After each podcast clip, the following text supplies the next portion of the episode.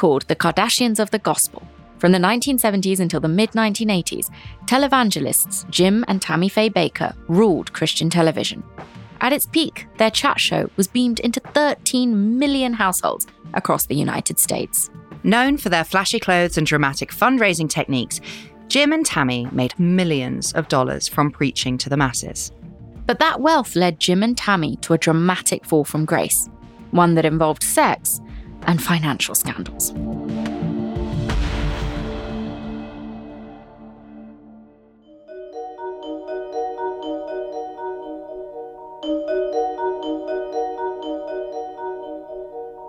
Hello, everyone, and welcome to Sinister Societies, a Spotify original from Parcast. I'm Hannah Maguire. And I'm Suruthi Bala. Every week, we're going to cover your favourite cults, faith followers, and secret societies. We'll look at how some of the biggest secret societies and cults have made their fortunes. And also how they've managed to run in plain sight and permeate into your everyday life. And yes, today we have finally got to the tumultuous lives of televangelists Jim Bakker and Tammy Faye. Together, they created a multi million dollar business empire through their fundraising efforts on Christian television. But their lives spiraled out of control when it was discovered that millions of dollars meant for the church and religious projects found its way into the pockets of the Bakkers, a couple who had a penchant for mink and Cadillacs. Angels on your body. Sue and I have a running joke. There's a Louis Theroux documentary where he goes and hangs out with televangelists, and he's like at this Christian station, and the reception lady every time she hangs up the phone, she's like, "All right, angels on your body." I love it so much. Just yeah, for absolutely no reason. So that's been bouncing around now. the office exactly. this week. I'm, I'm, quite excited for this one. I don't know this story. Okay. Really. I know mm. the names. Mm-hmm. I know the names, but I don't know this story. In my life before I was a world famous, very successful podcaster, I worked in commercial musical theatre.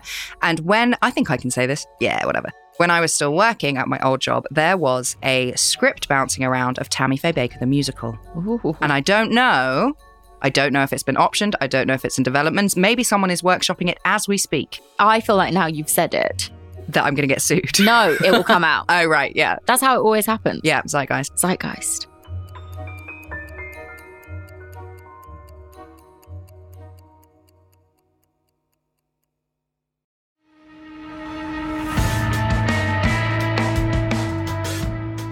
So let's get into the early years of Tammy Faye and Jim Bakker. Tammy Faye was born Tammy Faye LaValle in International Falls, Minnesota in 1942. International Falls. Try harder. LaValle? there are so many things in that sentence. And surprise, surprise, she was raised in a fundamentalist Assemblies of God church, which is the largest denomination of Pentecostal Christianity. Wasn't allowed to wear makeup as a child. Tammy lived in a little farmhouse with her parents as well as her stepbrothers and stepsisters. She was the eldest of eight children, four girls and four boys. The boys all had to share one bed, and so did the girls as well. So there were quite literally eight in the bed, and the little one said nothing because he was getting told off. Or was there four in one bed and four in the other? Maybe the beds were next to each other. Yeah. So the boys got one bed and yeah. the girls got one bed. Mm-hmm. Get in. The family did not have a toilet or a fridge, but they did have an outhouse, which in Minnesota. Do you know what, though? I would say I'd rather go into an outhouse that is incredibly cold than an outhouse that is incredibly hot. Yes, true, but what if your butt sticks to the toilet seat? Just, what are you doing touching your butt on a on, on a toilet outhouse? seat for what it's designed for? On the outhouse. Oh, so you'd be perma hovering your whole life? If it was frozen, yes. I mean, you'd have excellent thighs. I would. I would. Tammy discovered God one Sunday in church where he generally hangs out. In her memoir, she wrote that she fell down on the ground and started speaking in tongues. Classic. The favourite of the Pentecostal. the classic. Yeah, because it requires literally no skill to do. she recalled, quote, I heard myself speaking in a language I'd never heard before because she'd made it up. As that language flowed from my innermost being, I actually felt the presence of God within me. I have never in my whole life experienced such love liquid love pouring over my entire body. Was it, Tammy? Wow. That's easily replicated, I'm sure. Let's move on from God's secretions and move on to a fun fact about Tammy because she was elected Queen of her Bible camp. Oh my God. Queen of the Bible camp is quite the accolade, I think. It really is. I don't imagine there was much competition. Well, you don't know. No, I, can, don't. I wasn't there. I can imagine those churchy girls being quite feisty for it. oh, yeah, yeah, I bet. I bet. So, James Jim Bakker was born in Muskegon, Michigan in 1940. Like Tammy, he was raised in a fundamentalist Assemblies of God church. His grandfather had been described as a foot soldier in the Pentecostal movement that swept through the United States at the turn of the 20th century. This particular grandfather was known for preaching the Bible on street corners and at the county jail. He was also known for telling smokers that they were destined for hell. Like Tammy, Jim grew up poor and was ashamed of the house that he'd grown up in. His father discouraged his children from eating fresh bread and drinking milk. But even though the church referred to televisions as televisions, the dad did buy one for the family, against his wife's wishes. So he's like, You're not allowed to eat fresh bread. So you're allowed Uh-huh. to eat what? You have to wait until the bread's gone stale before you eat it? I mean, maybe. I don't know. And you can't drink milk, but you can watch this television. I mean, television. Yeah. But also, on the milk, I agree with him. I think anything other than a baby drinking milk is absolutely vile and should be illegal. But on everything else, I'm not not really with him. Don't know. He's got strong views, though. Jim and Tammy met in 1960 when they were attending a Bible college in Minneapolis. On their first date, they went to church. oh, no, no. I cannot think of anything worse. No wonder she thinks like speaking in tongues was the equivalent of like having liquid love porn all over Yeah, you. exactly. Oh, okay, right. This I've got one. I've got one for you. Excellent. Would you rather? Mm. Play along at home. Would you rather go ice skating with Tom Cruise Ugh. or Oh. this is a first date situation, Yeah. right? Ice skating with Tom Cruise, which he famously did with Katie Holmes, or Uh huh. church with Dwayne the Rock Johnson. Church. Church yeah, with Dwayne. fair enough. That's church, fair enough. Church, church, church. Church went okay, apparently, because he was the youth leader there. So he's getting her in there to be like, look how powerful and charismatic I Oh, am. That's what you've got to do. Mm. That's what you've got to do. So I have never watched any of her work, but I have watched an interview with Esther Perel. Mm. And Esther Perel says that the way to maintain love in a relationship is for that person to see you mastering your craft. Interesting. So that's what he's doing. He's And he- taking a note out of Esther Perel's How to Make Love Last notebook. Exactly. And it works. He doesn't hang about because by the end of their third date, they were engaged to be married, Excellent. wasting no time at all. In spring of 1961, they wanted to get married, but their college didn't allow students to get married during school term. So instead of waiting till the holiday, which seems like a reasonable thing to do, they both quit school and they got married two days later. Good.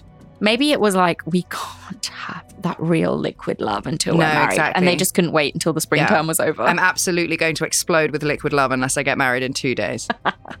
Their families didn't attend the wedding, and it's known that Jim's family didn't care for Tammy much. They thought that she was a, quote, poor nothing of a girl.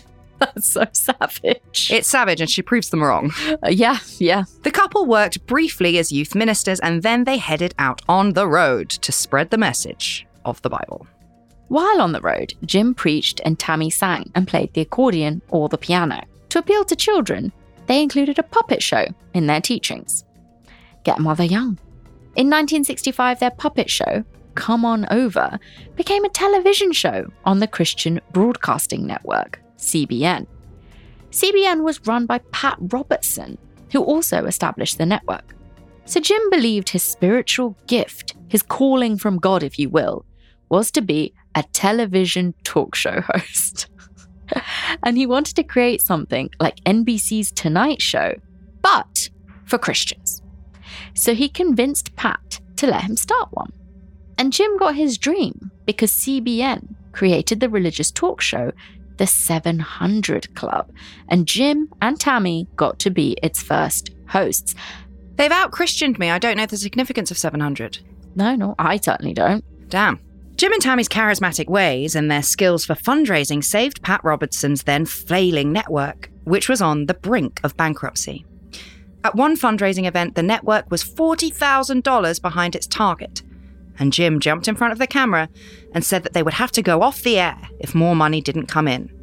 And then he cried. a man crying love. on television. I know, keep it in, Jim, you need it. And that night, that fundraiser raised $105,000. Wow. Wow, wow, wow. So sometimes crying does work. Sometimes you do get what you want, mm-hmm. shedding a few tears. Pat Robertson recalled in his memoir, quote, they were calling, laughing, rejoicing and praising God over the phone. By 2:30 a.m. we had raised $105,000. We had no further plans but to go home and praise God. And you know, maybe they could get a black cab on the way home because they've got that money now. Even though Jim helped save the network from bankruptcy, the two men butted heads when it came to the show. Jim wanted to, quote, whip a holy frenzy to save souls, but Robertson was more of a low key intellectual kind of guy. That's why I wasn't working, Robertson. yeah, you need the pizzazz. yeah, exactly. And the puppets. Exactly. Jim and Tammy Faye liked to live an extravagant lifestyle. Tammy wore mink and the couple drove Cadillacs, while colleagues could only afford clunkers. And this didn't sit well with the staff at CBN. I mean, come on, they're the ones bringing in the money, but it is for Jesus. But maybe Jesus is the economy. And if I'm buying Cadillacs and mink coats, I'm putting money into the economy. Well, Jesus was famously a huge fan of mink. And I think from now on, when we're doing the accounts and we have to explain to the accountant what our business expenses are, we'll just say putting money into the economy. Yeah. Don't ask me any more Yeah, questions. we're, we're single handedly saving the economy. have and you also, not seen the state of the economy after COVID? exactly, Jesus told us to. That's also. why we had to go for drinks. So at around 1971, a new manager at CBN looked into how money was being spent at the network because these two are not being low key in any way, shape, or form. And they found that a disproportionate amount was being spent on the Bakkers and their puppet show. So, given all of this scrutiny, Jim Bakker soon quit the network, and reportedly, CBN staff happily chopped up the Jim and Tammy set with axes.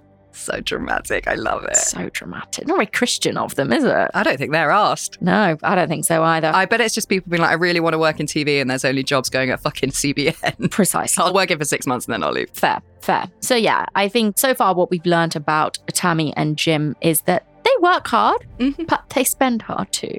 You got it for the economy.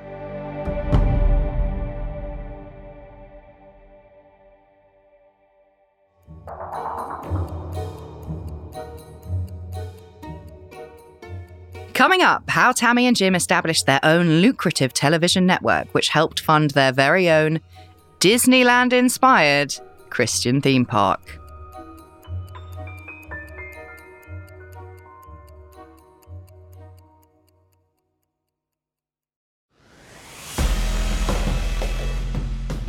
So let's get into how Tammy Faye and Jim Bakker created their business empire.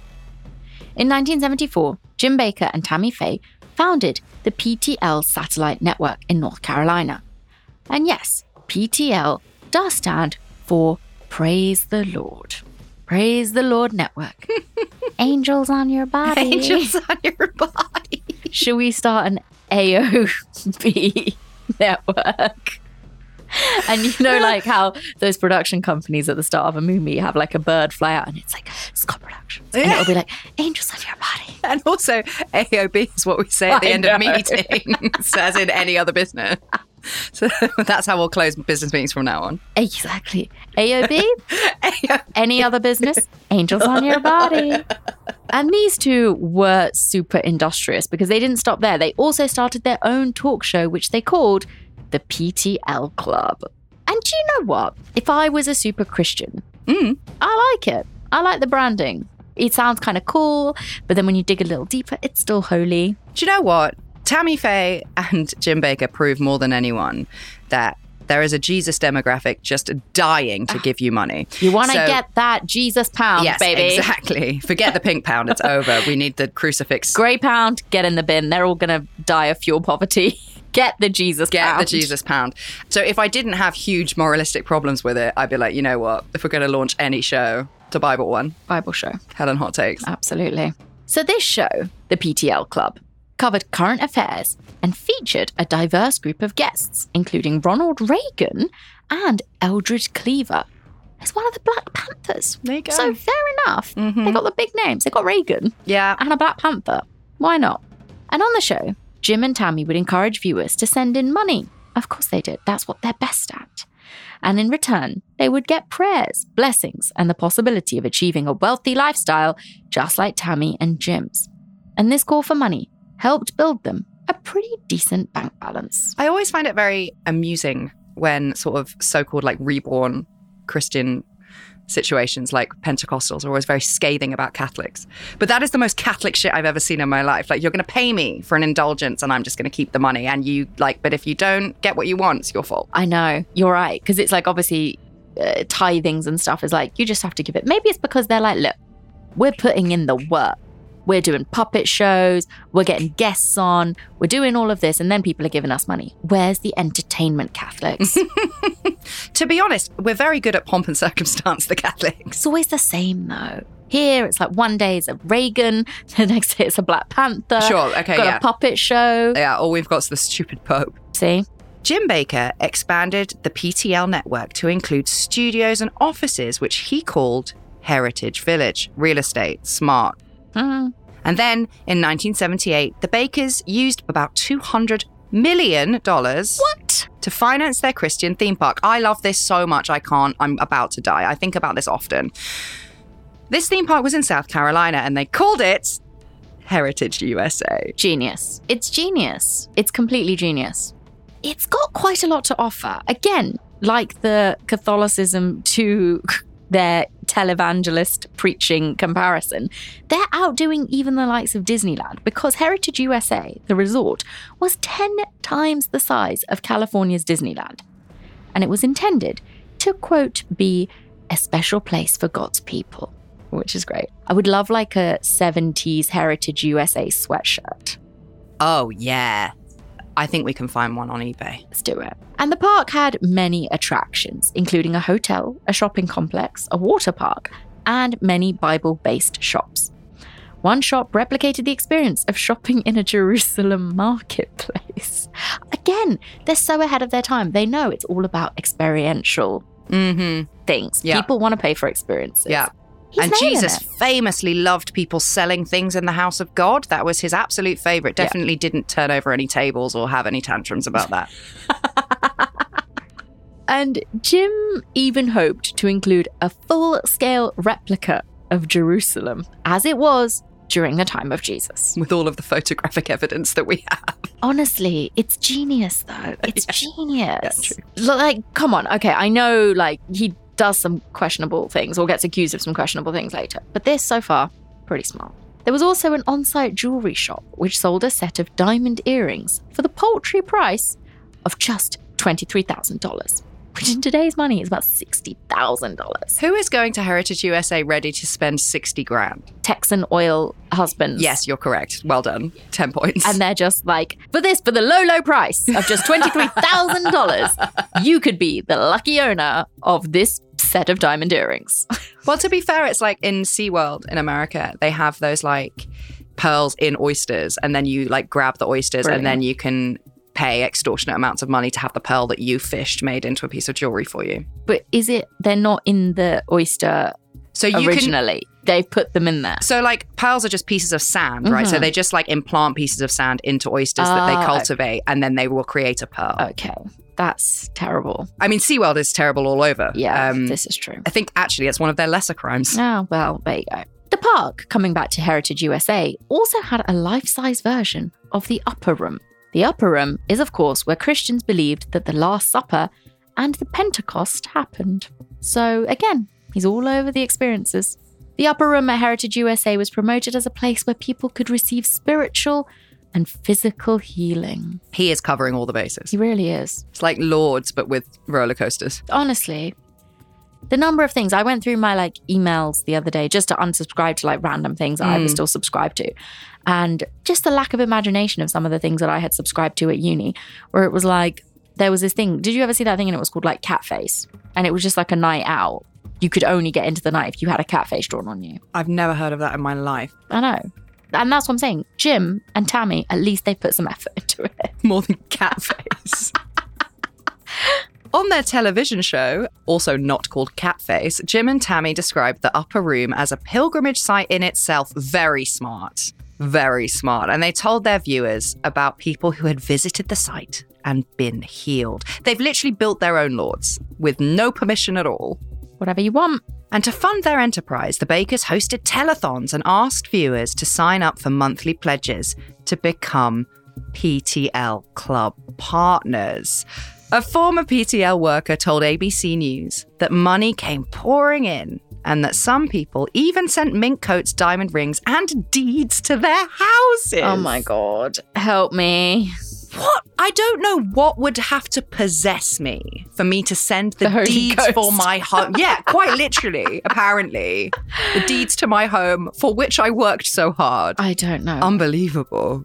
By the mid 80s, the couple had built a multi million dollar evangelical empire. At one point, they were raising $1 million every other day. And their TV show reached 13 million households. Our Patreon looks shit now. It really does. Compared to this, we're in the know. wrong game. Terrible. But as we know, with all the success came detractors. In the mainstream media, of course, because they made fun of Tammy's love of shopping and her appearance, including her coiffed wigs and heavy eye makeup. So you know the meme of the church lady with the mascara down her face? That's based on Tammy. Ah, okay. and they make a really big deal, I think, in one of her biographies about how unfair that SNL sketch was Mm-hmm. because Tammy never wore not waterproof mascara.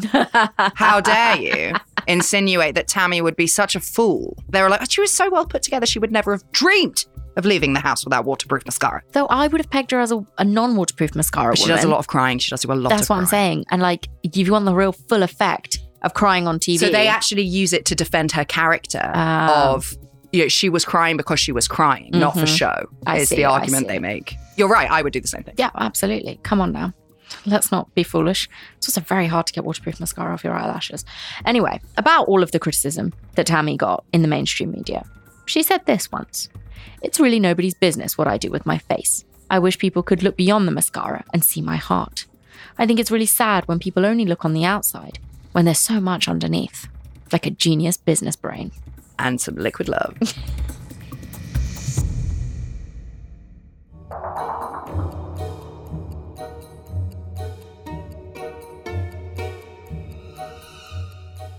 Up next, we'll get into the wild scandals that brought down the Bakkers. And of course, sex and money are definitely involved.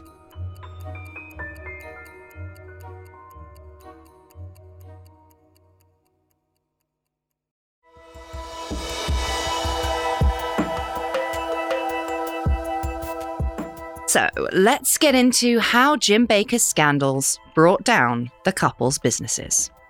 In 1979, the Federal Communications Commission, the FCC, began investigating Jim Bakker and PTL for misusing funds raised on the air. But the investigation was dropped. And Bakker, ever the capitalist, used this controversy to raise even more funds from his audience, calling the investigation a witch hunt. And he asked viewers to, quote, give the devil a black eye by giving me lots of money. Interesting to note here that it worked and PTL's revenue rocketed after the FCC incident. He's the king of spin. In 1985, the IRS recommended stripping PTL of its tax exempt status. A report found that between 1980 and 1983, the Bakkers had used $1.3 million in ministry funds for personal purchases. The Bakkers did, however, manage to hold on to their tax exempt status, but the IRS did continue a quote, low key, ongoing civil audit. 1987 is when it all went downhill for the Bakkers. Earlier that year, Tammy Faye had a breakdown and sought treatment for addiction to prescription pills. A few months later, it was revealed that Jim Bakker had had a sexual encounter with a young church secretary back in 1980. Her name was Jessica Hahn, and she claimed that Bakker had sexually assaulted her. According to a 1987 investigation by the Charlotte Observer, Jim reportedly paid her over $250,000 in hush money. And that was before 1987 then. That was in the 80s. That was in the early 80s. Mm-hmm. Jim claimed that it was a consensual affair, but he was still stripped of his ministry. The very same month, Jim stepped down from his position at PTL. And PTL board members cut all payments to the Bakkers who had received $4.8 million in salaries and bonuses since January 1984 because when you are a religion, the taxman can't touch shit. It was soon discovered that PTL was in debt as well. The organization was bleeding about $2 million per month.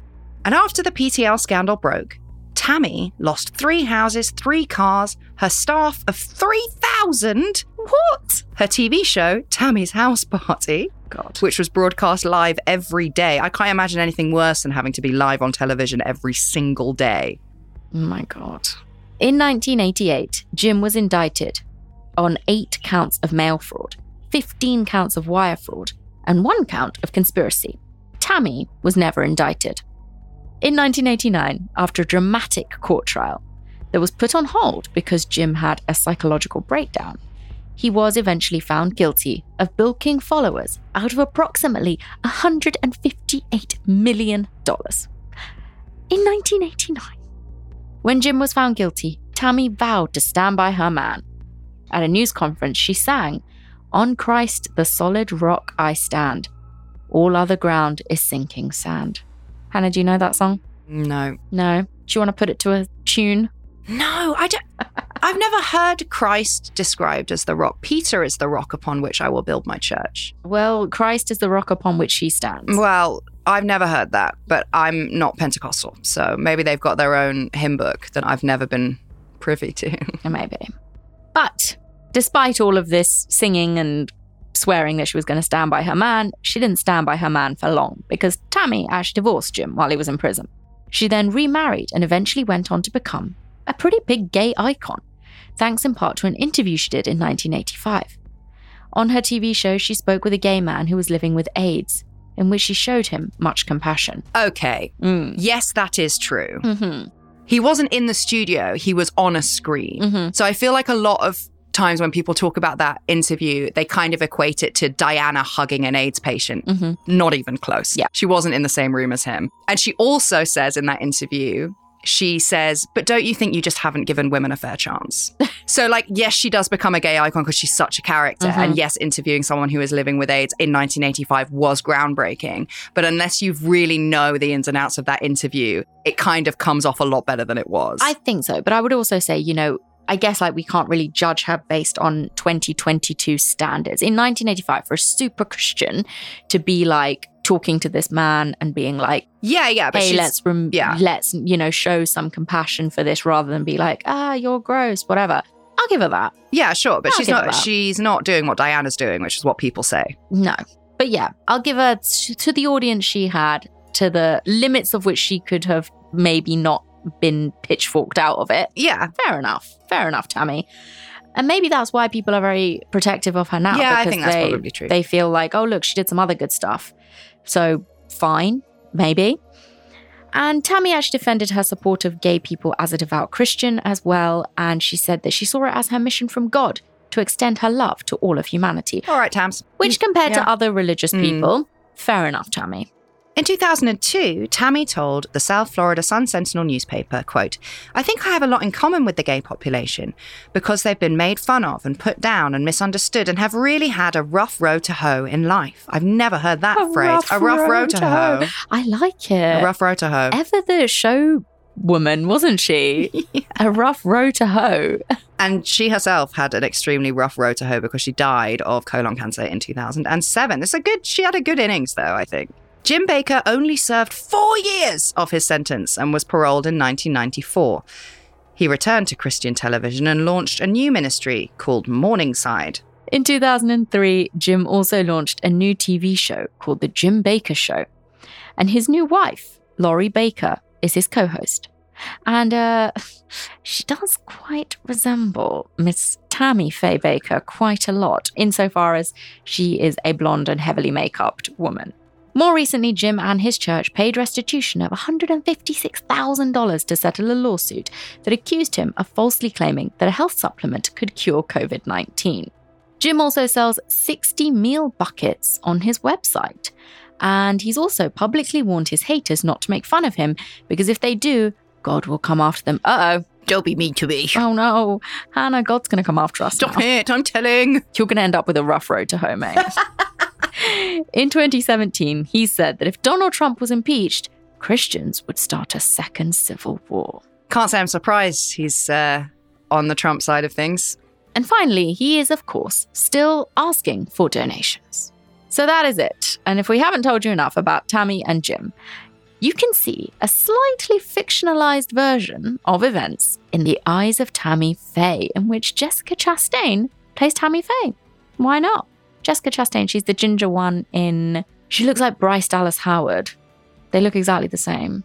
I can't tell you which film she's been in because I can't tell them apart. Oh, yeah. Yeah, yeah, yeah. so she's going to be Tammy. Okay, I can see that. So that's it, guys. That is the infamous case of Tammy Faye Bakker. Um, and we'll And Jim. have to see you in quite some time because I'm off to open a Christian theme park, which will take up most of my days, I would imagine. Perfect. But it'll be worth it. And I'm going to go look for some vintage Heritage USA merchandise.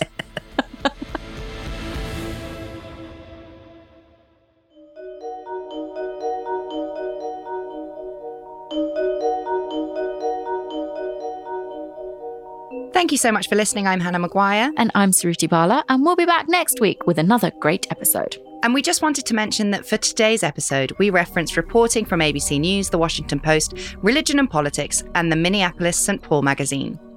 Remember to follow Sinister Societies on Spotify to get a brand new episode every single week. You can listen to this and all other episodes of Sinister Societies for free exclusively on Spotify. And if you like this show, follow at Parcast on Facebook and on Instagram, and at Parcast Network on Twitter. So, if you like us, our voices, what we do, the cadence of our tones, and how tone deaf Suruthi Bala is, you can come over to the mothership, the where it all began, which is red handed wherever you find your podcast. And recently, in honor of St. Patrick's Day, St. Patrick, not Irish, he was English. We did an Irish case in which an umbilical cord gets carried around by a judge to multiple courtrooms. And he was so convinced that women couldn't give birth standing up. But he was absolutely sure that a woman could parent twins that had two different fathers as long as she had sex with both of them within 48 hours. And that was taken extremely seriously only in the 80s. And did you know that it was illegal for married women to work in Ireland until 1973? That is a fact. And divorce was illegal until 1996. I could keep going, but I No, won't. she won't. Um, and though the thing about having sex with two men close together and having fraternal twins is true, but it seems very bizarre. It's possible, just not probable. yeah, and you can hear me trip over the phrase pr- su- super. What is it? No, it, uh, hyperparental superfundation, something like that. Something like that. If you want to hear about that, come listen to Red Handed wherever you listen to your podcasts, and we'll see you next time. Goodbye. Sinister Societies is executive produced by Max Cutler and is a Spotify original from Parcast. It's produced by Kristen Acevedo, Gemma Waters, and Tracy Levy. Sound design by Kristen Acevedo with associate sound design by Kevin McAlpine. Production assistance by Ron Shapiro. Research by Chelsea Wood and fact checking by Cara McAleen. And we're your hosts, Hannah Maguire and Suruthi Bala.